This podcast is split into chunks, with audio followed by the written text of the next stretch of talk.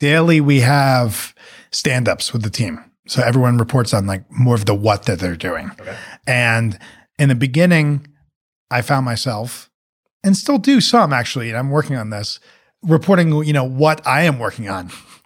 Um, but now I've tried to use the opportunity to describe, you know, why I'm working on what I'm working on and how it connects to what everyone else is working on um, in that short snippet of time. Um, and so that's one sort of that's tactic, tactical. Yep. And that's every day. That's every single. We have every single day. How long does that meeting take? Um, seven minutes, Seven minutes. seven to ten Times? minutes, uh, or less. Uh, Wednesdays is less because it's wall sit Wednesdays, so everyone has to do a wall sit While We you're meeting? Yeah, and so like Nice. the meeting is over. that meeting would be over in like 90 seconds. Yeah, exactly. It flies. that one flies. That's a really quick one. Um, but the stand up is meant to just keep, catch people up quickly. Anything, anyone has a question about anything, they have an opportunity to talk about it.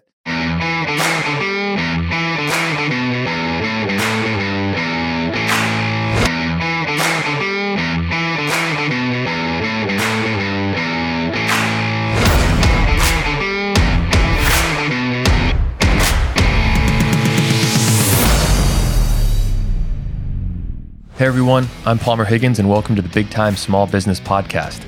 I interview owners, operators, and founders of the small businesses you see every day but don't hear enough about. We talk about the obstacles they have faced, the successes they have earned, and where their business is going to inspire and inform you in your own career.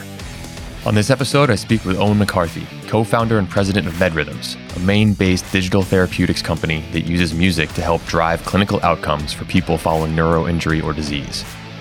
The idea for the company was born when Owen's co founder Brian utilized auditory techniques as a clinician at Spaulding Rehab to help people recover from walking deficits twice as fast as traditional physical therapy. Now, MedRhythms is working towards FDA approval so they can reach patients across the globe. Owen talks about what it's like to lead a startup where failing fast and failing cheap is not an option when it comes to patient health, but staying nimble and moving fast is still crucial to success.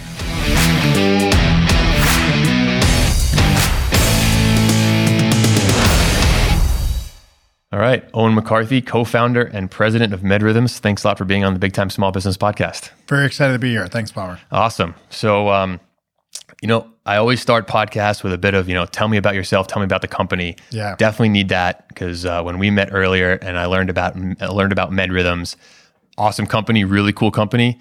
I got to be honest, totally over my head. Yeah. So, so can you give me sort of the the layman's term of uh, or the layman's speak of what med what med what MedRhythms is and, and what you guys do?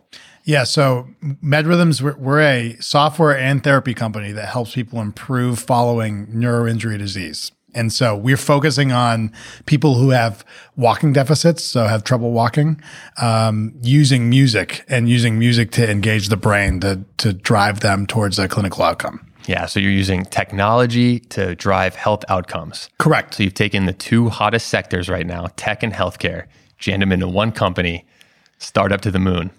Yeah, though it didn't start like that. I mean, we started uh, as a clinical company. My co-founder and one of my best friends, I've known him for over a dozen years, Brian Harris, was at Spaulding Rehab in Boston and was helping people recover using music one-on-one, uh, kind of in a live fashion. And was seeing great outcomes. Was seeing people recover, you know, twice as fast as physical therapy, or you know, and and and you know, more sustainable ways. And really came to me with a question and said, oh and you know, there's one of me. There isn't a lot of people trained in this field. How do we reach more people?" And that's when we, you know, decided to say, actually if we combine technology plus your you know ability to build these algorithms or to think to, to help a patient out we can we can build a solution that scales from there and so it really started from clinical need helping patients and not so much from trying to merge two health trend two trends together to get there just it does happen to be really hot trends It does. and It so does, which yeah. is super fortunate for us but it didn't start there Sure. So how how long ago did you guys start the company? company started in 2015 Okay, so relatively new. relatively new. Um, and it started in Boston. And Brian and I both were from Maine, and we decided to move move up to Maine and to to continue it up here after six months or so. Yeah, so I'm gonna take a little detour because um, obviously the podcast, uh, based on where we're located and, and sort of my desire to make it very heavily Maine focused, sort of Yeah. as a point to point out that some great businesses, great stories, great entrepreneurs come out of a state that you know a lot of people think is in Canada. Um, so, you know, has that been a difficulty for you to overcome by moving up to Maine and being a, a tech healthcare startup, where you know startups are probably in the, at least in the Northeast are probably more associated with Boston or New York? So for us, I don't think so. I mean, How about on the talent side? on yeah. So uh, we Capital will find you if you have a good idea. Yeah, yeah. So we two things. One is, um, you know, we're not that far from Boston. It's only ninety minutes away. I know. Across Silicon Valley, it's a couple of hours. so you know, that's a that's a fall- fallacy. Two is. Uh, for the people we've recruited so far, we have a team of 10 people in, in Maine. Um, a few of them have moved from out of state. A few of them were, were here working as remote workers. Um, and we haven't had trouble finding talent so far on the tech side if we fast forward and need to recruit 20 people um, that's there's a real question mark there um, and one that you know that may get more difficult uh, but we will cross that bridge when we get there so far um, environment's been great there's really good talent here um, hasn't been as hard as we hypothesized actually to do Sure. So you have a background in engineering, um, but not necessarily tech per se, correct?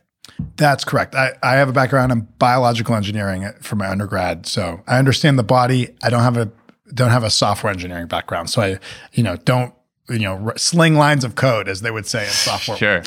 Sure. so you're, you're co-founder, steeped in the, the clinical side of the business, and then you sort of you layer on this tech-enabled platform to help reach reach more people, um, to broaden the scope of, of your guys' mission. Um, how much of the path of, of the three-year path that you guys have already had, how much did you know going in? How much has it just been figured out as you go? Uh, okay, so I would say we've always known that we wanted to reach patients and help patients and stay core to mission. So that was 100% hasn't changed, et cetera. And what is that mission? the the mission is to basically take and improve quality of outcomes for you know neurologic injury disease patients across the world in in no matter where they are and you know and what if they're near a top rehab hospital or not so it's really can we get people access to the highest quality of care um, starting with you know what we know best in, in music and improving walking Okay. so that hasn't changed. That that's where we started. That's where we're at. A lot of it has been figure it out as we go. It's been, um, you know, figure out feasibility. Like, can we actually replicate the intervention with technology? You know, check. Yes, you know, we've we've done that. Figure out, you know, what's the market look like? You know, when you start introducing, now it's a product. Now is this prescription? How do you how do you get people to write prescriptions? How do you get it paid for? How do you do all of these things? And so, you know, I think we started um, broad, and then we've been getting more narrow and narrow and narrow. And you know, our first product is going to be launched in post stroke likely you know three to six months after disease with a certain prescriber base like it's getting every day i feel like while the possibilities get bigger the um the focus of the company gets more narrow because you know we need to execute on something real tangible Sure. And so, do you see that as just a nature of the growth of the business or the development of the business, or do you see that as um, something that you are forced into given the the environment of healthcare that you have to abide by because you're not you don't have enough scale to sort of create the the market or create the architecture that you ideally would like? Well, I think it's both. So I think uh, certainly in healthcare, the more you focus, the more you understand the implications on all of the stakeholders, from payers to providers to other medical device or pharmaceutical companies there to the patients themselves. You know, every disease is different Yep. in that way. So yes, healthcare makes it more likely to do that. But startup land in general, I would, you know, and this is a hypothesis I have, you know, I think you, there's two trains of thought. One is you get, you know, $800 million from SoftBank and you can do lots of things. um, and that only happens to a few companies. The other one is God, I hope SoftBank Yeah. is listening to this podcast. yeah, exactly. Um, the other the other way is, you know, dream big, set your sights big, but focus on something really well and do it really well and get your first 10 customers, 100 customers, 1,000 customers, and then expand because, you know, that's your advantage as a startup is to hyper focus, do that really well. um, and be nimble around what you learn from there. And so, you know, I think necessity in healthcare, but also a good strategy for most uh, early stage companies. Totally agree. So, and so I'm gonna I'm gonna ask what is different then about being a startup in the healthcare space where you are you're it's the the competition is so consolidated. Yeah. Right. And, and access. I mean, there's there's huge economies of scale, whether it's actual economies or leverage economies. Right. We we mm-hmm. you know when we first met, we were talking about um, you know just being able to distribute your product um, and and if it's prescribed, then what the reimbursement rates are going to be, being able to have leverage in that negotiation is almost impossible as a startup unless mm-hmm. you're part of a bigger group. So, what's different about being a startup in the healthcare space as opposed to a startup in the tech space or the retail space or whatever? So, two main things. One is that when it comes to you know product iteration cycles, uh, they're slower, and they're slower because you can't, uh, you know, fail fast, fail cheap, or, or you can't um, do a, as much sort of minimum viable products mm-hmm. because you know you're you're being looked at by these are people's health and their lives and their patients and you need to put their safety 1st mm-hmm. and you can't release or try things that that are that's unproven um, and you know, you have agencies, you know, like the FDA who does a really good job at making sure the patients stay safe, that you need to abide by, you know, the kind of their rules and regulations. So there's one side. And then on the other side, um, you know, the the user is not often the customer. Right. And so and and like you said, oftentimes customer may be provider network or payer who actually pays for the product. Um, and they're large entities that have um, to find ways to um, screen out different product offerings um, that that is the most beneficial to them. And so if you have a thousand small startup companies coming at you with new offerings, you know, how do you get uh, signal amongst the noise? Mm-hmm. And oftentimes that's through um, channels, you know, that are large med device, large pharma, large distributors that have relationships with them that can bring them the most promising things. And so, you know, on the distribution side, it's much tougher because you can't just go out to patient because patient people don't pay for healthcare. Sure. And say, um, you know, here's a great product, pay for it. Yeah. You know, there's many stakeholders there. So I want to go back to the the absolute dawn of MedRhythms, right? Because what you're describing is very long lead times, very capital intensive upfront because of that long lead time. Mm-hmm.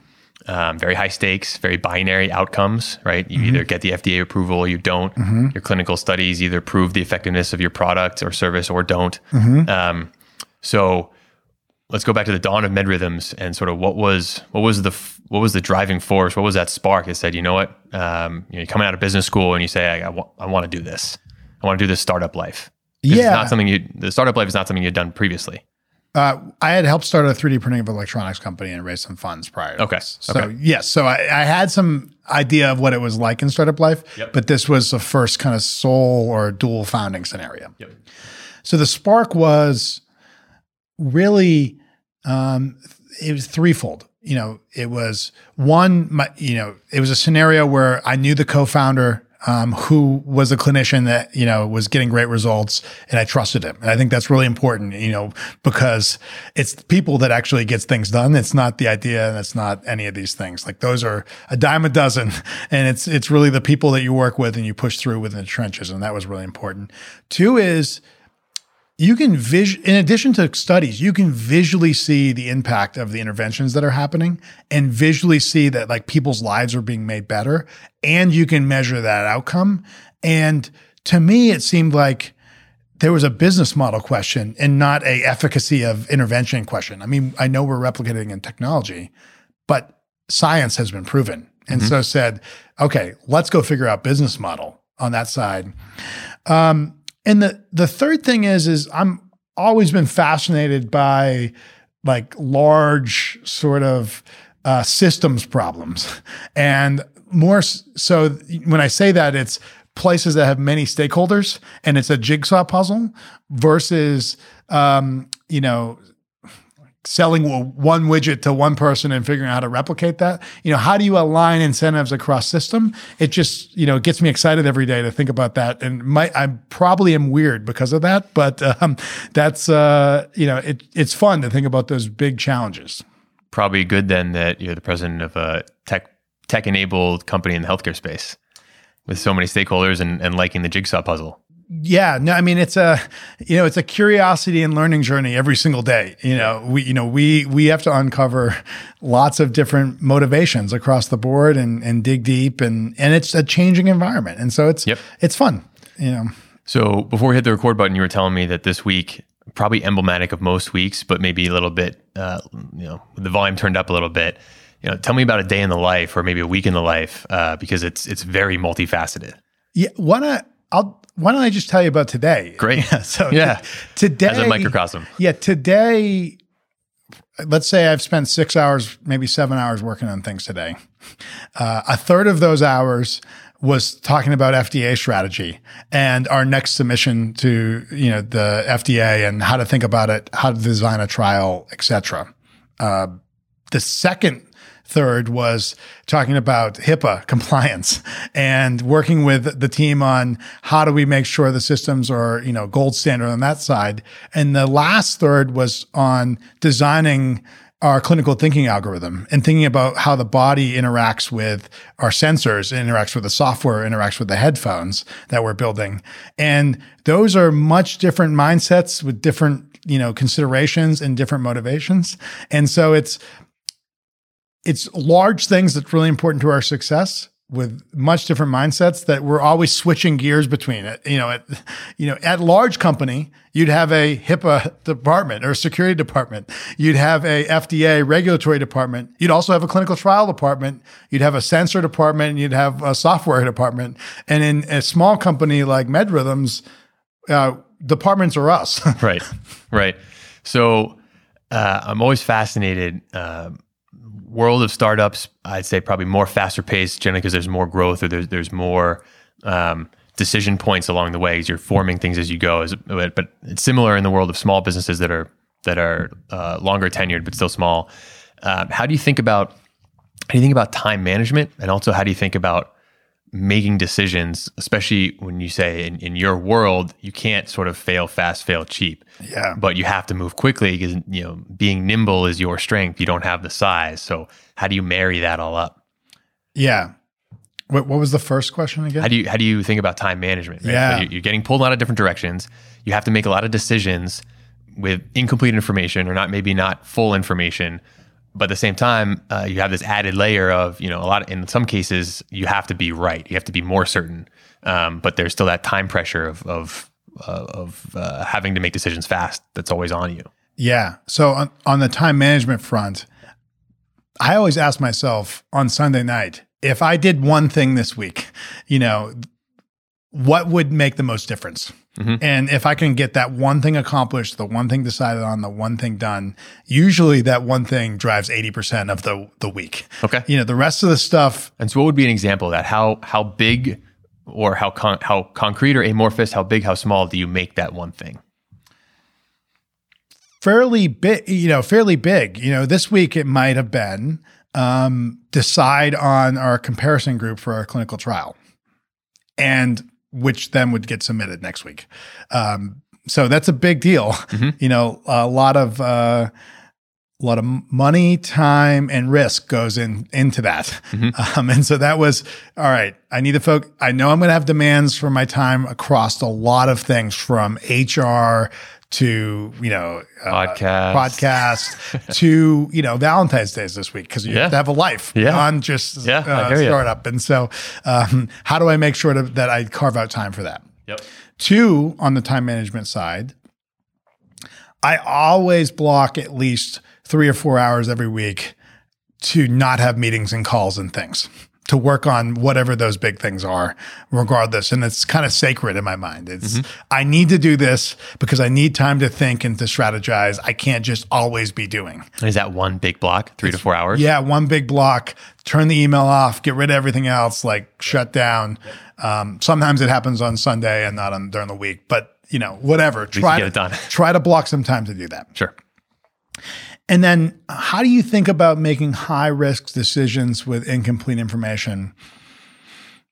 That's a really tough one. I mean, oftentimes, you know, you you you lean on advisors who've been there, done that. We've we have a whole stable of advisors across clinical, regulatory, you know, engineering, uh, pharma, med device that we call on that may be formal advisors, maybe on the board of directors, maybe paid consultants um, to get their expertise. Uh, you know, Brian and I spend a lot of time talking about these things and, you know, often ask ourselves, you know, which of them can we lower the risk the most on? And if we can't, which of them have the highest reward uh, uh for succeeding? And, you know, we're gated by factors like, how long a clinical study would take, when we need to submit to the FDA to six, to hit the milestones we have for the funding timeline that we have, um, and need to make decisions based on you know some of those gating factors. Mm-hmm. Um, the other thing is with incomplete information, that doesn't work for the team. Oftentimes, the team needs a, a hill to take, and you the as sometimes making no decision or waffling on a decision um, while you may make a better decision in two weeks sets you know four other people back two weeks. And so uh, therefore it's a what's the risk of two weeks of missed time of the rest of the team versus getting it slightly wrong? And so sometimes it's a it's a judgment call to say we're going to take this hill let's go. And once you get to that hill it sometimes is easier to say actually, let's go over to that hill. Um, you can re, you know, we're almost there. Yeah. Um, no, that's a good, that's a good way to think about it. Um, so, you know, do you think about your time as um, sort of what you are uniquely qualified to do? Um, and, and if so, you know, how, how have you, how have you come to learn about leadership and delegation? Because what you're a lot of your like you're talking about and talking about taking hills and and leading the team to make sure that you know that the team has has as little dead time as possible. There's a there's a balance between sort of leadership and delegation to make sure that not just you're being effective, but your whole team behind you is being effective.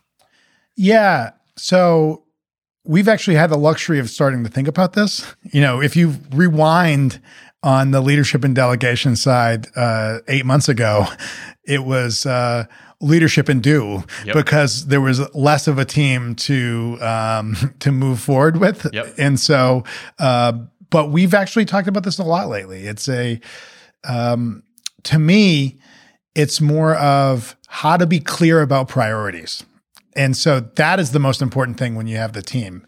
And to be clear about priorities in a formal setting. So we do a pretty structured scorecard process for employees. Like this is what's expected of you, big tasks that you're taking on. Like please involve us if there's roadblocks. Don't get, you know, get two months down the road and say, oh, you know, I didn't know about this.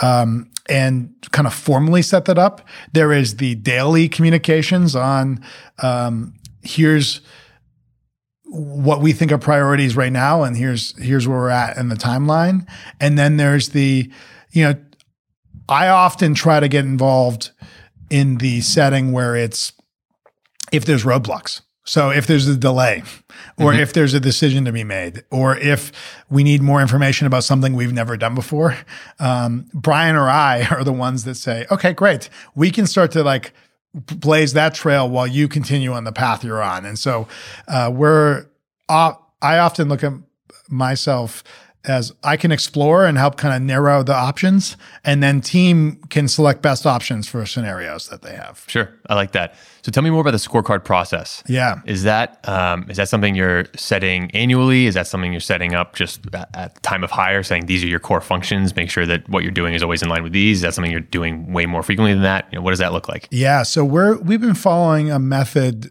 roughly a method that's put out by GH Smart uh, okay. called the Who methodology. Okay. And we actually start scorecard process prior to hire. So we try try to uh, define uh, the key goals for for each role that we're bringing on. And then the competencies for the company, you know, they're similar across the company, you know, integrity, excellence, move fast, etc. Sure. Um, so more like values. Values, more values. Yep. Mm-hmm. And then um, when they come in, we review that said scorecard and, and update it and, and say, we'll, we will twice a year. So every six months, um, review, see where you're at, hope, you know, uh, see what progress you've made to, to take that hill, um, and, um, and evaluate both your performance and then to make sure that you have the right priorities there. Um, ideally, they're stretch goals. So if someone hits 100% of their scorecard, we've likely designed the scorecard wrong. Got it. Um, and and also we try to bake in professional development as well into that. So like in stretch areas for the person, so they're they're recover they're they're improving themselves every kind of every cycle. Got it. So can you give me some examples of what would what kind of things would be on a scorecard? Yeah. So, uh, VP of product development scorecard would be uh, have product ready to launch um, by a certain time frame. Um, you know, if someone's in um, clinical trials, a, a goal would be uh, begin and trial on X date and finish trial on Y date. Yep. Um, and so these are sort of very specific, measurable, actionable things that are large enough that take probably, you know, 30 different activities to make them happen. Um, and th- those are, you know, if it's, if it's, if it's done, check. If it's almost done, then great. If, if you haven't made any progress on it, what happened? Did did, Right. did you not work hard? Did did we misdefine it? You know, there's a conversation there. And so are you taking those those big those big objectives, those big goals, and are you cascading down the 30 subtasks that are going to need going to be needed to achieve that, or is that up to the employee to define those him or herself, achieve them, so they can achieve the overall Correct. objective? Yeah, yeah. No, we we give the big task. We'll give some guidance on some thoughts. Yep. Um, you know, big tasks that they have will feed into company objective, um, and and then from there, it's up to them to have the you know take the autonomy to figure out the path Yep. to get there, um, to get good at it, and you know, it kind of gives them a purpose themselves to to to work on it. And they're not in a vacuum either. I mean, a lot of the a lot of a goal on a scorecard would involve uh, other people um, working on it with them, particularly in an interdisciplinary setting like we have. Like it's they're not silos. Sure. Well, 10 people, Yeah, you can't you can't have silos of that at that size. correct, correct. Okay, so let, let's let's uh, let's talk about of where you are right now. Yeah. and, and what what's the focus? You guys have sprinted fast, sort of with the with the overall mission. You guys have narrowed it in, gotten the focus. Mm. Um, so where where does MedRhythm stand now? You know, what's the focus just right in the next six to twelve months, and then we can talk about you know what's the what's the plan for the next five years. Yeah, so six to twelve months. It's it's pretty. It sounds simple. Lots of parts go into it. Uh, it's begin and finish cl- clinical trial um, in post stroke population, um, and have product ready to hit market when it's cleared. So I mean, th- those are basic, but those are those are there's a lot of pieces that go into that, and those are what we're marching on. And product ready for post stroke. Sure. So looking back over the last three years, let's talk a bit about um, perception versus reality, or expectations versus reality. Any big, big dichotomies, either positive or negative, on the expectations versus reality now that you've lived it for three years?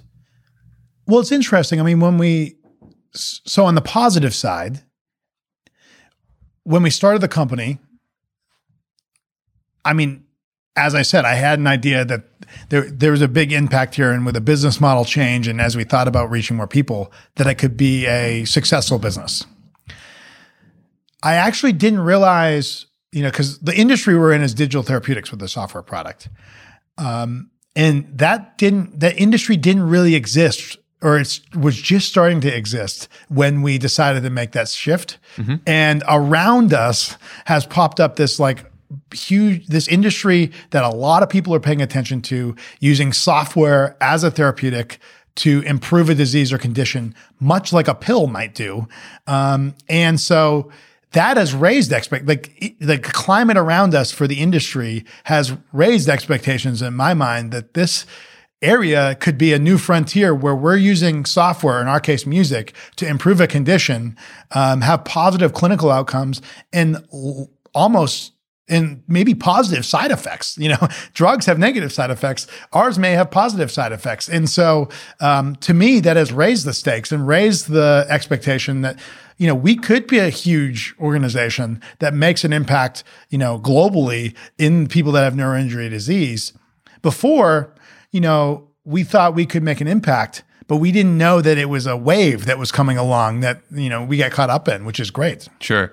So, you you you come um, you come out generally p- very positive on that wave. The the obvious potential negative is um, increased competition, right? And increased competition can bring can bring increased scale.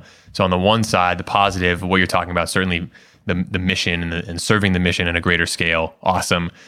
Uh, enhanced awareness and interest in this area Yeah. from a capital raising perspective probably makes things a little bit better, a little bit easier. Also positive also turns the attention of the big incumbents, the big competition that have the big dollars to spend, that also have the scale to to get products through FDA maybe a little bit faster, or can just dump money into it. A little bit of a negative. So, can you sort of talk about that dynamic and um, and and any potential negative consequences to that same that same process?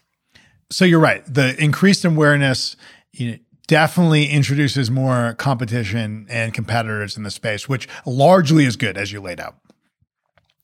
For us and for me, what keeps me up is maybe we're not moving fast enough. You know, uh, I always feel like I'm behind no matter what, but getting getting through the FDA, getting our we have a couple of patents pending, getting our patents you know fully you know approved, uh, building up the infrastructure, being capitalized enough um, is sort of can't happen fast enough because this wave is coming and that will allow us to compete though i will say as we've laid out our strategy and picked the conditions we went after you know recruited the advisors that we have filed the ip etc we've done it with the mind that someone's going to wake up someday and say this is a really competitive space and something that you know can make a big difference and is a great business to have. So for us, we have tried to build our initial starting point and business model have some sort of moat around it. So someone might say, well, instead of competing with MedRhythms, let's partner with them in this indication or with this population because they're far enough ahead by now that even if they could you know, even if someone wakes up, they still have 18 months to market with building an FDA or maybe even 24 or 36. FD, MedRhythms is already there. Let's work with them instead. Sure. So, um, yeah, f- we need to move faster because of the increased awareness, but it nets out good, and we just need to make sure we're strategic. Fair enough. So this that gets into um, sort of the concept of I, I won't really call it the end game, but um, sort of your your larger scale go to market strategy. And when we, we talked about this when we first met, is that of there's there's two paths, sort of mutually exclusive paths. One is partnering on a product by product basis with one of these larger big pharma um, biotech companies. Um, so you can sort of plug into their distribution and sales network. Yeah. And you are a development, essentially development company that leverages that gets enters into partnerships or JVs or whatever agree, syndication agreements or something like that um, to plug into much larger networks on the distribution sales side, or you keep it in house and you you grow big uh, and you and you go fast, you go real fast. Um, so where do you come out on that?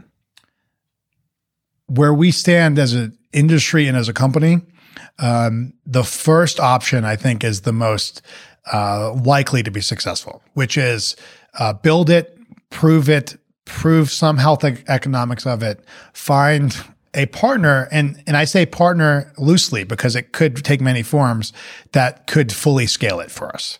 So partner could be pharmaceutical company, could be medical device company, could be payer or provider in, in an integrated delivery network. Um, so basically, someone who has the ability to scale it faster. Um, likely will not be hiring large national sales force you know out of the gate because i mean that's an expensive endeavor um, and you know that being said who knows how environment changes with you know some reimbursement with the outcomes that happen um, and it's really a uh, economic calculation in terms of what's the investment required to fully scale it yourself versus what do you get out of it. Sure. So is that change piece I want to pick up on. Um, you know, I talk about this a lot in the podcast. Is how do you think about growth? How do you manage growth and sort of change management? You, know, you guys not necessarily growth per se from a revenue growth perspective because you're still in, in, the in the clinical trial time frame, mm-hmm. um, but you're talking about a lot of stuff's moving really really fast. Right. And so, how do you how do you think about that? How do you manage it um, in an organization? You know, when when stuff is just flying around. Yeah. So, good question. I, I think this, this the managing change to me comes back to um, two things: how how you communicate and what you communicate mm-hmm. to to your team about what you think is important, and um, what priorities you've set to them yep. for them. And so, to me, um, in growing pains is you know that needs to be intentional now and brian and i need to talk about that at the beginning of the week and say what is it for this week uh, you know because we work on week cycles a lot of times yep. um, and how does that connect to the larger points when we found we doubled the size of the team we found that some of that was missing um, because before you could go and like walk and tell everyone and now that you know, every one of those conversations has got outside of the bounds of being able to do that. And so it's really, you know, communicating that clearly. Sure. So what lessons have you learned about communication? Because so it's that's one of those um, easy to say, simple to say, hard harder to do, right? So you say communication is important, but what does that really mean? How how have you how have you learned to be able to communicate effectively so your employees understand not just the what, but the why and maybe the how of, of what you're talking about? Good, good question. You know, and so daily we have stand ups with the team. So everyone reports on like more of the what that they're doing. Okay. And in the beginning, I found myself and still do some actually, and I'm working on this, reporting, you know, what I am working on. Um, but now I've tried to use the opportunity to describe, you know, why I'm working on what I'm working on and how it connects to what everyone else is working on um, in that short snippet of time. Mm-hmm. Um, and so that's one sort of that's tactic, tactical. Yep. That's every day. That's every single. We have every single day. How long does that meeting take? Um, seven minutes. Seven minutes. Seven to ten minutes, uh, or less. Uh, okay. Uh, Wednesdays is less because it's wall sit Wednesday, so everyone has to do a wall sit while you're meeting. Yeah, and so like Nice. The meeting is over. That meeting quickly. would be over in like 90 seconds. Yeah, exactly. it flies. That one flies. That's a really quick one. Um, but the stand up is meant to just keep, catch people up quickly. Anything, anyone has a question about anything, they have an opportunity to talk about it. So 9:30 and the train leaves the station exactly at 9:30 every single day no matter if I'm there or Brian's there like we're all accountable to 9:30 um, we don't want to waste anyone's time yep so so that that regular communication helps. Also, for things that are really important, you have to say them many times. You know, so it's on the technical side of the thing of of the company. Um, you know, one of the things that's really important to us is our clinical thinking algorithm, which changes the music based on the sensors. Mm-hmm. There's a lot of things we need to build in the software, but that one is sort of our secret sauce. And so Brian and I talk about that a lot. You know, how are we making that better? What are we working on the clinical thinking algorithm? Because it's discovery, a lot of it. Um, some of it we know, but um, and it's easy to work on some of the easier aspects of the system. But that's what really makes us go. And so we consistently, intentionally bring that up because it's really important to us. Yep, makes sense. So, how, to the extent you've thought about it, how does that, how does that communication piece, especially that daily high frequency short communication piece, how does that scale? So when you're 10, okay, you all stand up, you're all in the office. But what happens when you're 20 or 50? Maybe you have two locations. How do you think about scaling that kind of communication and awareness? So that splits, right? It splits off. So I would say that the daily stand up would exist across the company, but you you would be in more siloed groups for that. So, mm-hmm. you know, engineering team should do it, you know, some of the, you know, the regulatory team, whatever, should have the daily stand up or should have someone, you know, it's also accountability to like what you said you're going to do and what you're going to do. So, it scales if it splits off. Mm-hmm. And then likely and maybe it's not daily the the team leaders of each team would be responsible of bringing the uh, full company perspective back to back to each individual team. And so um, so the vp of product or vp of engineering uh, maybe would be in the daily stand up for the engineering team every single day.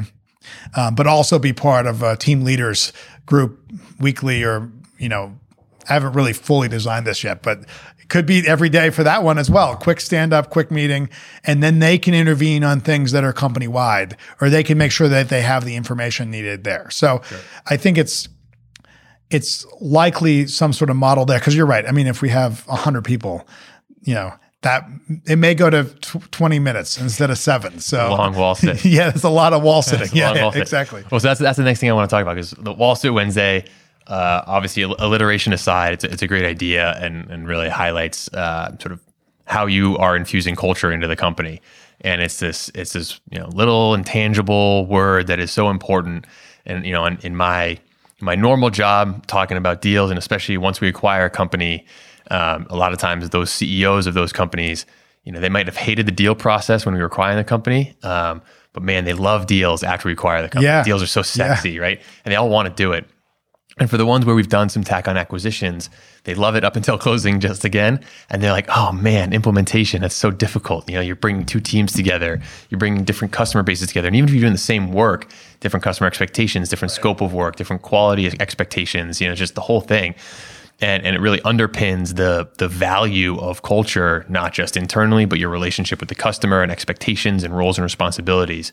So how have how do you think about it at MedRhythms and how have you how have you focused on building a culture that you've wanted at MedRhythms? So it's interesting that you mentioned the Wall Sit Wednesday. Uh, because while that's important and it definitely it came from one of the team members they had an idea we're like this is a great idea we'll run with it implemented it it was great but before that when i was talking before one of the things that we've tried to nail into the culture is no one's more important than anyone else okay and how that was signaled is that the stand up every day starts at 9:30. they don't have to wait for executives to be there. Um, if we're late, we're late. You know, it's it's our we're accountable for being late, mm-hmm. and the rest of the team doesn't need to wait for this. You know, you know, someone to bang the gavel and start the meeting. Like it's it goes no matter what. Yep. And so that's one thing. It's you know we're all on the same team, and and so it's it's it's not a you know we're more important than the rest of the team. Brian and I are also a, and this is similar to the last point, but a model the way type of uh, leader. Mm-hmm. You know, if there's a meeting about a topic and the agenda sent in advance, I come with pre-prepared notes, and you know, and and and if there's uh, items that are assigned to me by someone else, like I will stay up all night to make sure they get done because you know the worst thing is to waste anyone's time mm-hmm. and not to be excellent at what you do and thoughtful at what you do and um and so that's number two. And number three it's similar particularly since even though we have an office here we're all over the place you know I try to and Brian as well you know we're timely in responding to things. You know, get back to emails get back to messages get back to things fast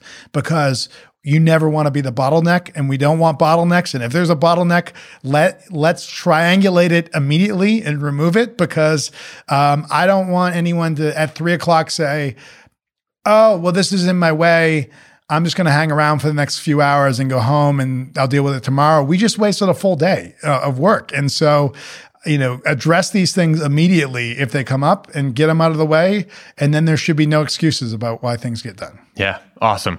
So I want to wrap up the interview with a couple of questions I ask everyone. Okay. Um, I think that, I think that would be pretty interesting, uh, especially given where MedRhythms is today. So the first one is imagine I gave you four months of time to allocate to MedRhythms, but you had pressed the magic pause button of life where nothing else was going on. How would you allocate that time?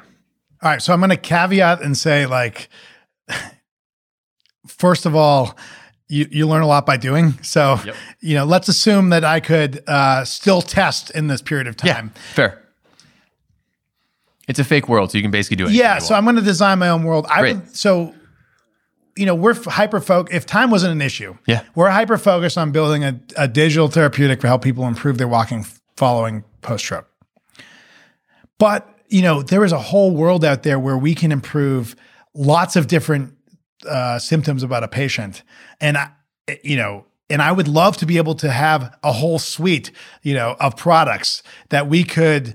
Um, and we want to do this. We want to do this long term. But if I I could have a whole portfolio to launch to work on language and cognition and and, and depression and, and all of these things, in addition to improving walking for stroke and other conditions, you know, we could have a whole pipeline of things built. You know, I would need to like recruit a team to come into this fake world with me to work on these things. Sure. But um, if we could do that, we we could have you know the next uh, you know large biopharma portfolio of things um, based all on software to help people improve things. Sure. Good answer. All right, next one. Uh, similar. This will be this will be easier for you though because it's more concrete. I'll try not to ruin It's more concrete. Yeah. Um, and I'm, I'm assuming, given the capital intensity upfront to to generate some of this software and then to go through the testing, so I'm gonna, I'm going to jack the numbers up. Normally, I say imagine a million dollars falls on your doorstep. How do you reinvest that? So I'm going to jack that up to ten million dollars. Yeah. $10 million falls on your doorstep, but it's earmarked, has to get allocated to MedRhythms. How are you reinvesting that capital back into MedRhythms? Well, five million would go into uh, commercial launch of uh, the stroke product and getting in, you know, into certain geographies to. So what does that mean? Commercial launch. You hiring? So we're hiring a. So we we will be following a partnership strategy, but in certain geographies, we'll have to model the way. Okay. So we'll put um, five million dollars into a continued commercial launch because we will have done some of that already with the money we have. Continue commercial launch to show efficacy in the market and get some revenue back, um, and then five into another indication, so another MS, Parkinson's disease, one of the other products to build out the pipeline. If you were to give me a hundred million dollars, which is you know would Sure. so Again, fake world. So. yeah, in fake world. So Yeah. so 10 like 10 million is great. Like it's a lot of money, but if you were to give me a 100 give me a 100 million dollars, Yep. you know, I would um, build three more digital therapeutics um, for other indications. So stroke, Parkinson's disease, MS, say Alzheimer's, Okay. dementia. Um, for So- walking. So Okay. four. So all all focused on walking, So- but four different what you're calling Yeah. indications. Yeah, yeah. So we'll, we're going to spend forty million dollars on that. Uh, we're going to spend uh, probably another uh, twenty million um, on maybe new um, within the same diseases, but new interventions um, in addition to walking. Okay. Um, so I've spent 60. Um, I'm going to spend 20 million on validating the data to be able to make uh, claims about the product from the data coming off of the digital therapeutic, um, and then 20 million on uh, signing up partnerships on on all of this platform. All right. And so all it takes is a cool hundred mil. all it takes is a, hundred mil. Yeah. Um, which is great because, you know, as, as we start building our next fundraising plan, you Yeah. know, You can I've, I've just laid it out. You Yeah, know, I can just send it to the Timestamp investors and say, send us a hundred million. here's the, here's the plan have for it out. it. It's already budgeted. Yeah, It's already budgeted. Exactly. Awesome. All right. Well, Owen McCarthy, thanks a lot for being on the show. Great. Thanks, Palmer. Thanks for listening to another episode of the Big Time Small Business Podcast. If you liked what you heard, please leave us a review and share the show with a friend.